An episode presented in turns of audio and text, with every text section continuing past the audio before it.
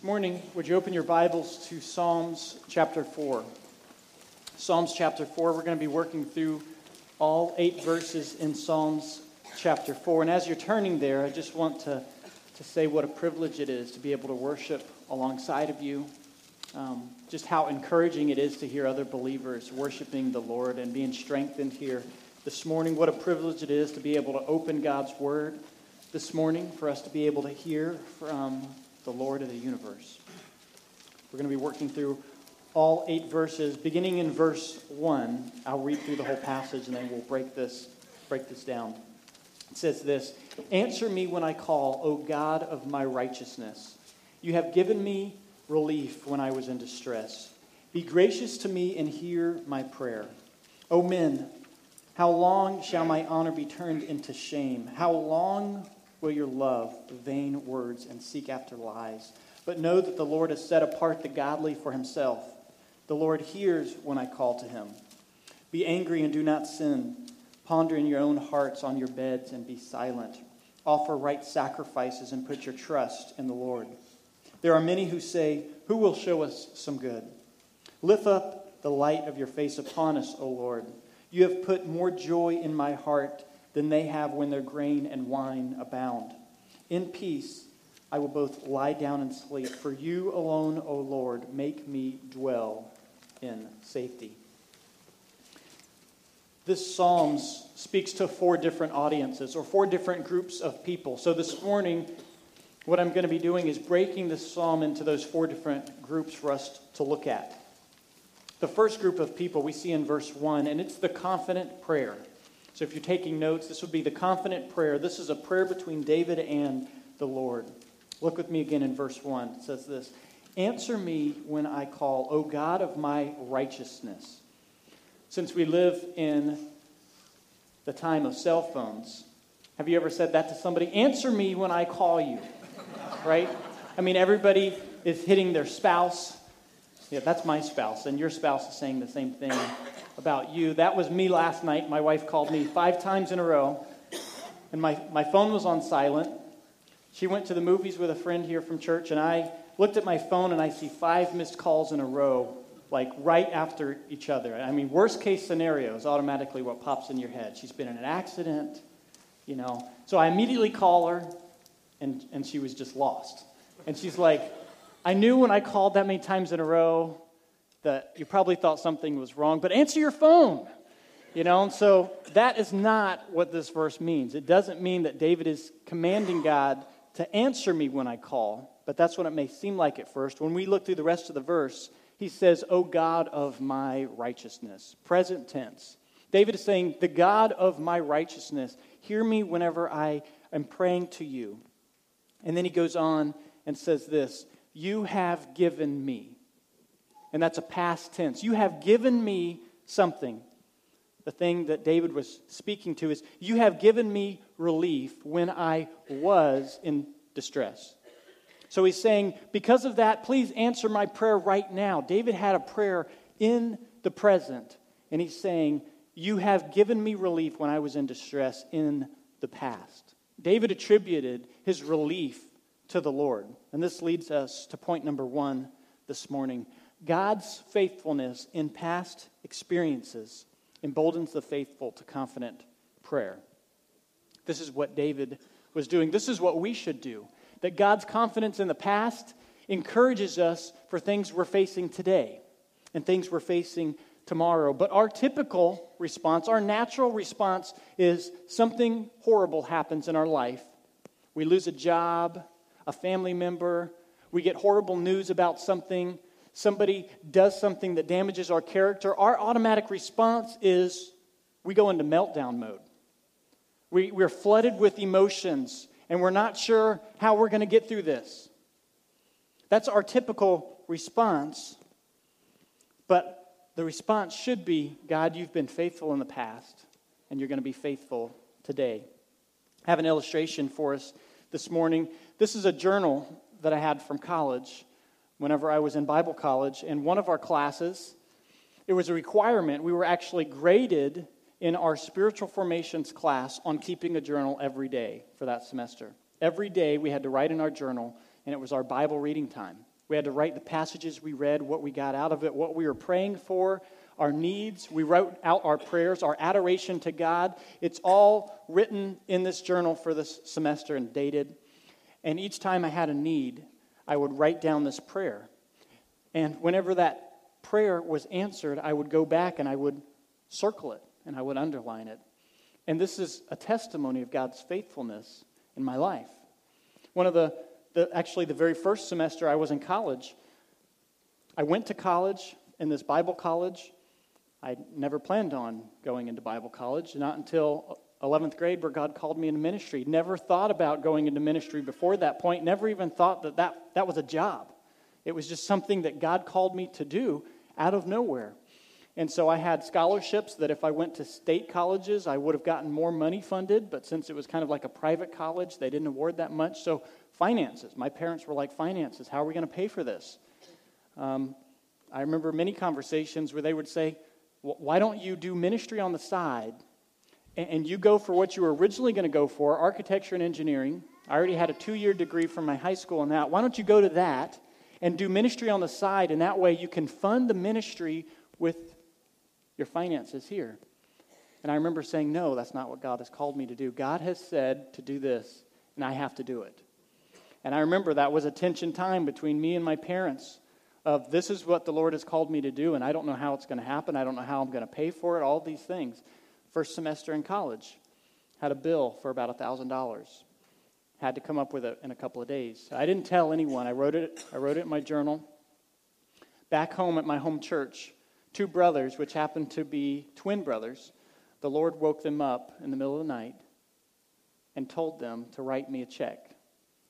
And the amount that he placed on both of their hearts was $500 and $500. After I wrote it in my journal and it's all recorded, the dates and everything else, two days later, I get two checks from these two brothers. They called each other. They said, I feel the Lord impressing it on my heart to send Casey a check. I don't know why, but the amount was $500. And the other brother said, That's, that's what I heard last night, too out of the middle of the night, woke up. So I didn't tell anybody. Two days later, I get a check for $500 and a check for $500. Would I have remembered that if I didn't write it down? I mean, how many times has God been faithful to you in your life? I mean, looking back, I mean, go back to grade school, middle school, high school. Think of God's faithfulness in your life. I mean, think of where you're at now here on a Sunday morning, hearing the word of the Lord, praising God with other believers, this is where you are now, but where could you have ended up? That you didn't. God's faithfulness. I mean, think back to some of the friends you had in high school, and you know where those friends ended up. Some family members that ended up in this situation, but not, that's not the situation you're in. What about that you ended up marrying the spouse you have versus that other person you thought was the one, right? How many of you have had that? I know I have. I mean, I, am on Facebook and I'm friends with people I went to high school with, and every, every now and then I'll see something where I'm like, oh, I can't believe there was ever anything there. And it's just kind of like a, a moment with me and God at my computer where it's just like, praise God, I didn't end up with that person. And it's all because of his faithfulness.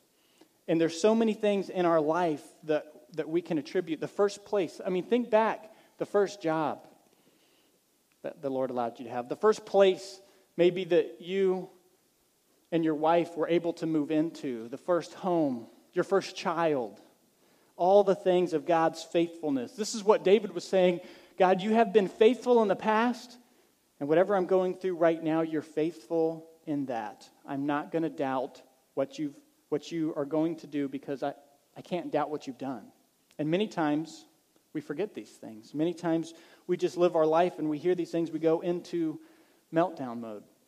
And I want to say it's important that we all decide today that when the storm or the trial comes, that I am going to remain steadfast in my faith. I'm going to remain in the faith and not allow those circumstances to change it. But I'm deciding today. Because if you try to decide after the news, after the heartbreak, after the diagnosis, it's much more difficult. You decide beforehand God is faithful, God is good. I wrote something down on a sheet of paper I want to make sure I didn't forget on God's faithfulness. Last night, going to sleep, I, I just, I wasn't too tired yet. I, I wanted to listen to a sermon. And uh, it's kind of weird. This is what pastors do when they go to bed. They can't sleep. They put on a sermon from YouTube. Um, but I looked up about Jehovah's Witnesses. I wanted to hear, you know, how I could have handled the conversation a little bit better. And I played one, a random one from John MacArthur. And this was about a year ago. And, and he was speaking about somebody calling in to him, sending him a letter. And I was praying for these Jehovah Witnesses that I talked to Friday, thinking, how did I handle it? God working in the midst of that, speaking to their hearts about the verses that I gave them. And it was so encouraging, and this is a testimony of God's faithfulness. In the sermon, John MacArthur talked about a man calling in who was actually a pastoral trainer for Jehovah's Witnesses for the whole state of Florida. This was the guy that went around and trained all the Jehovah's Witnesses for the state of Florida. That, that was his ministry, that's what he was in charge of. He was listening to John MacArthur on the radio, and John MacArthur talked about Jesus Christ is God, He is Lord. And the Jehovah's Witness pastoral trainer turned it off and said, That's, that's wrong, that's blasphemous, I'm not going to listen to that. And he's like, No, I, I, I want to hear what this guy has to say. So he turned it back on, listened to the whole program, and hear John MacArthur say, All week I'm going to be talking about this. So I encourage you to tune in Tuesday, Wednesday, Thursday. And the guy did because he wanted to hear what, what he had to say. And Friday, John MacArthur said, Next week, I'm going to be talking about the same thing. And so the Jehovah's Witness um, tuned in the next week. And in a hotel room, while he's going around teaching other pastors how to confront this teaching, he struggled with the Lord and said, Lord, if Jesus Christ really is God, tonight, reveal that to me. And by the morning, he was a believer in Jesus Christ. And this was the person, all of Florida, and this was about a year ago. And, and listening to this message, you know, you think God hasn't involved himself there, but I'm praying for these two individuals, unknowing that God has already created a rift in the entire Florida system of their religion because he's already taken out their main teacher, and that main teacher ended up leading his family all of them Jehovah's Witnesses to faith in Jesus Christ. And going around, and now he's going back to the places that he originally taught, where he had authority. They looked to him as the teacher, going back and teaching those people who Jesus Christ actually is. And so that is a testimony of God's faithfulness, the things he is doing all throughout our lives and in the lives of others. As we continue on, verse 2, David moves, and he, these are now words to the faithless. Words to the faithless is this next portion of Psalms 4. Says this O men, how long shall my honor be turned into shame? How long will you love vain words and seek after lies? David turns and he addresses those who are confronting him, those who are not in the faith. But then, verse 3, he says this But know this, that the Lord has set apart the godly for himself. The Lord hears when I call to him. Point number two we see from this psalm this morning is God has set apart the godly and he hears their prayers. God has set apart the godly and hears their prayers. How encouraging is this for us this morning that as followers of Jesus Christ, we know God has set us apart. He values us and He hears our prayers, He hears our needs. Had an illustration for us this morning regarding being set apart. How many of you have ever had to get rid of something?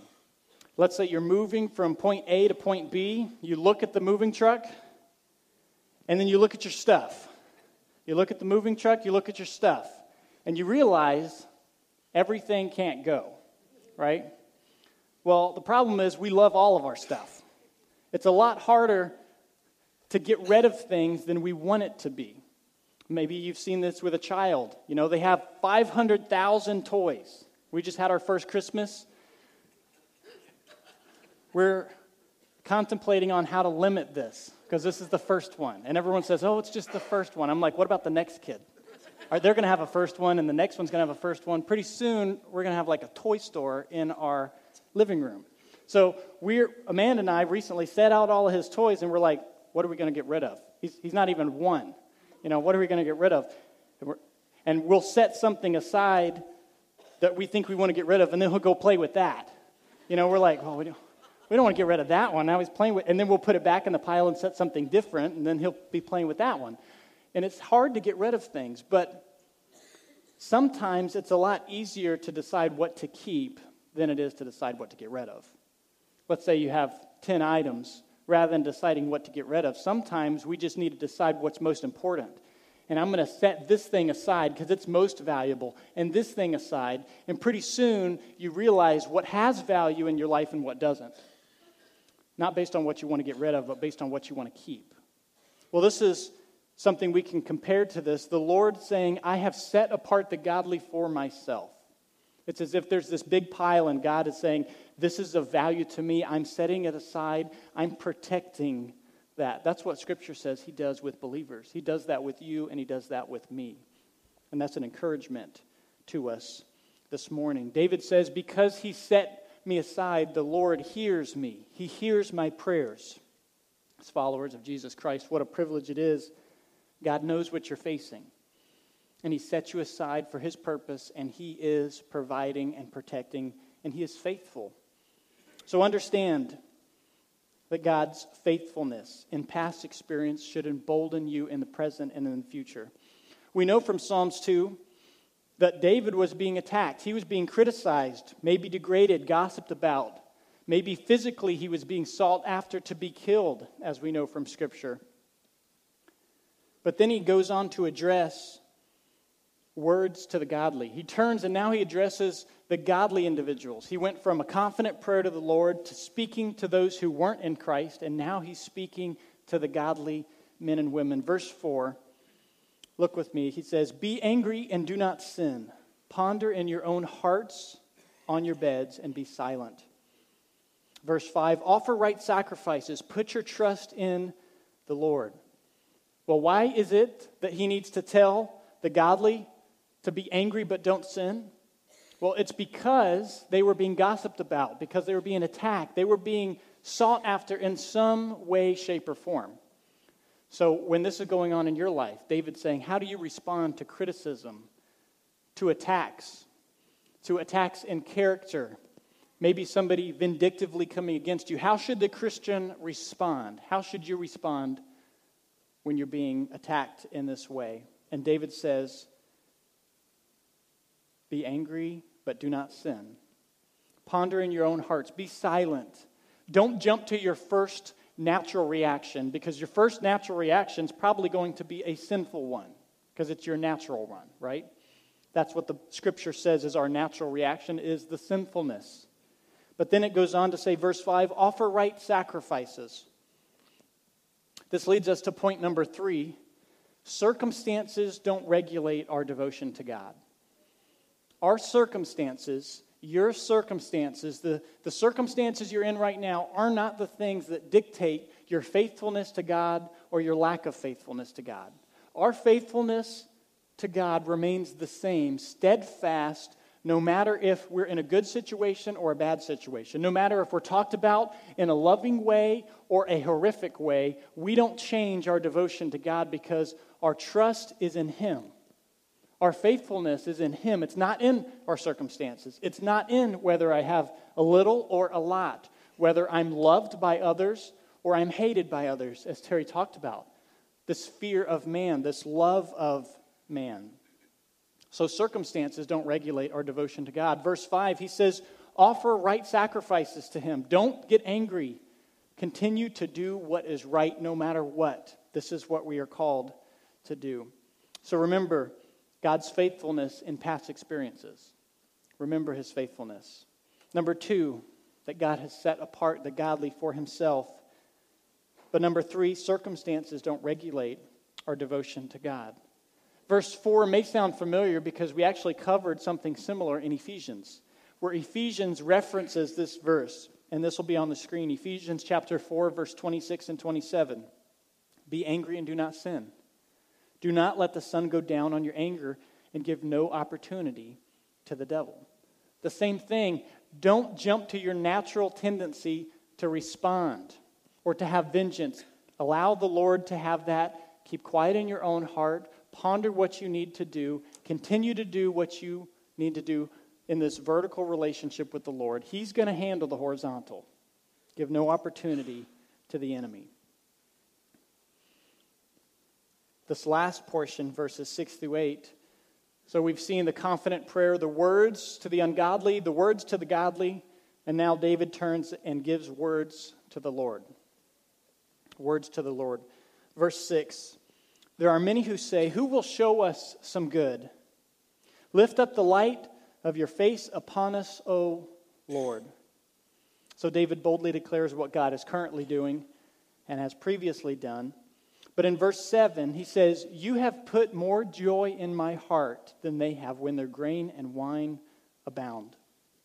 Where does David say his joy comes from, church? Where does it say? Somebody say it. From the Lord. From the Lord. Now, our natural tendency, humans' natural tendency, the world's, our culture's natural tendency is joy comes from external things, internal things, everywhere else but the Lord. Joy is not something Scripture says we manufacture. It actually says joy is from the Lord. It's not from our hobbies or our sports or our toys or our money or our relationships. Although many times we attribute joy to those things, and those things we think gives us joy. But Scripture's saying, regardless if you have all of those things or none of them, you have joy because God is the one who places it there. And notice the wording you have put more joy in my heart. It wasn't something to where God allows it. He says, You've placed it there. You put the joy in my life. More than those who have an abundance of the toys, who have an abundance of grain and wine, symbolizing the tangible things in this life. This is why Paul could say, Whether I have much or little, it's all about what I have in Jesus Christ. And as believers, we have access to all the blessings of Jesus Christ. We have all of them. It's not like He withholds any from us. This is what it means to have our life in Christ. Point number four it's very similar to point number three possessions and wealth don't regulate our joy, God does. Our possessions and our wealth don't regulate our joy, but God does. Look in verse 8. Says, In peace. Now remember, David was going through a situation where he was being persecuted and attacked. But then he says, In peace, I will both lie down and sleep. Have you ever been going through something where you're having a hard time sleeping? David is saying, In peace, I'm able to lay. I'm able to lay my head down on the pillow with peace at night. What about when you're going through something? I mean, how hard is it to lay down with comfort and peace, resting assured that the Lord's handling it all? This is what David was able to do. He says, In peace I will both lie down and sleep. And here's why For you alone, O Lord, make me dwell in safety. We saw the, similar to this last week in Psalms 3 5. If you're following in God's word, just the, the page before says this I lay down and slept I woke again, for the Lord sustained me. David is saying, even when things are crumbling in his life, even when things are crumbling in our life, we can lay down and sleep and have comfort. Not because everything is peaceful in my life, not because everything is perfect, but because I have a faith in a perfect God. That's what it means. And, and how, do we, how do we trust in God? Has He not been faithful to us in the past? I mean, this is what we have to tie it back to. God has shown us faithfulness in the past, and He's been faithful to us now, and we trust in His faithfulness in the future. And it goes back to looking through this whole psalm. You have given me relief when I was in distress. You have separated me apart. You've set me apart, set apart the godly. You hear me when I call. Scripture says, Be angry, don't sin. Allow the Lord to be the one who does what he needs to do. Verse 5 Offer right sacrifices. Continue to do what's right no matter what, because I put my trust in the Lord. Verse 7 You have placed the joy in my heart. It doesn't come from my circumstances. And I have more joy than those who have an abundance of wealth, who have an abundance of possessions. because our joy is found in the person of Jesus Christ. Verse 8 In peace I will both lie down and sleep. In peace, for you alone, O Lord. Look in verse 8. What's this next word? For you alone, O Lord, make me dwell in safety. Make me dwell. It isn't because David bought the best protection, it's not because he had the best bodyguards. It's not because God has allowed David to rest. It's not because David had the option to dwell in safety. It's actually because Scripture says the Lord makes him dwell in safety. It's not an option. The Lord is making David dwell in safety because the Lord set him apart for his purpose. I find comfort in that, that the Lord makes me dwell in safety for his own purposes. He makes it happen. It's not something that I have to step into. He says, I will make you dwell in safety, and I will give you peace, and I will be the one that places joy in your heart. This goes all back to God's faithfulness, and that we trust in a big God, that He is providing for us, He is protecting us. We've seen from the psalm, He's given us relief, He set us apart for His purpose. The Lord hears us when we call, He's placed joy in our hearts. He allows us to have peace. He makes us dwell in safety. What a comfort that is as a follower of Jesus Christ that He gives joy, He gives comfort, He gives safety. He's the one who avenges, He's the one who provides for us. Well, what does that mean in your life today? Whatever it is you're facing. What about family members and friends who are facing situations? This is a message we need to internalize and know God is for us. Think about that. God is for us. God has been faithful to us in the past. God is faithful now. You're sitting in church hearing the word of God. He has been faithful. None of us deserve to have a copy of this. None of us deserve to be able to hear the word of God this morning. None of us deserve to be able to worship here, but He's faithful and we're here. And He will be faithful in the future. We know it because He's been faithful in the past. He's been faithful in the present. He promises he will be faithful to us in the future. These are things we cling on to as believers. I encourage you this morning, if you have something you'd like to have prayed about, we have a prayer team after the service that's going to be available right up front. Trusting in God's faithfulness. If you need prayer, if you have family or friends that need prayer, come talk with this team. If you want to talk with a pastor, come grab me or, or let us know, write on a connect card. I'd like to meet with a pastor. If you want to get discipled, you want to learn what it means to be a follower of Jesus Christ. Maybe you've been a follower and you want to learn what it means to grow more in your faith. You want to get connected with another woman to help you grow in the faith, one to one discipleship, or another man.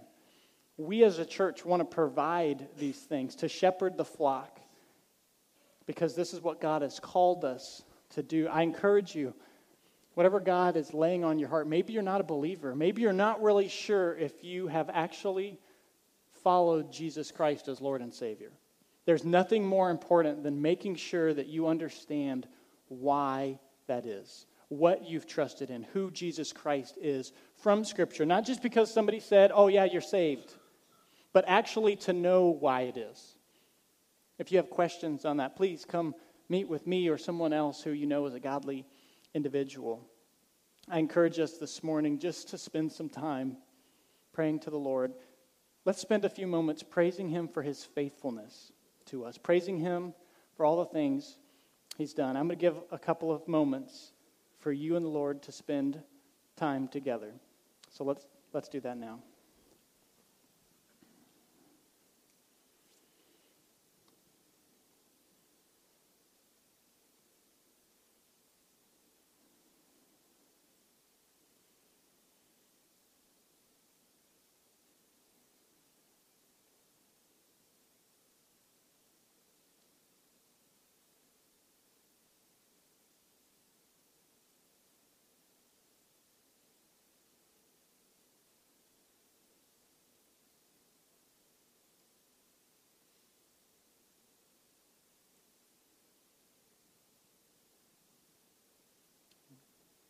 God, we thank you for your faithfulness.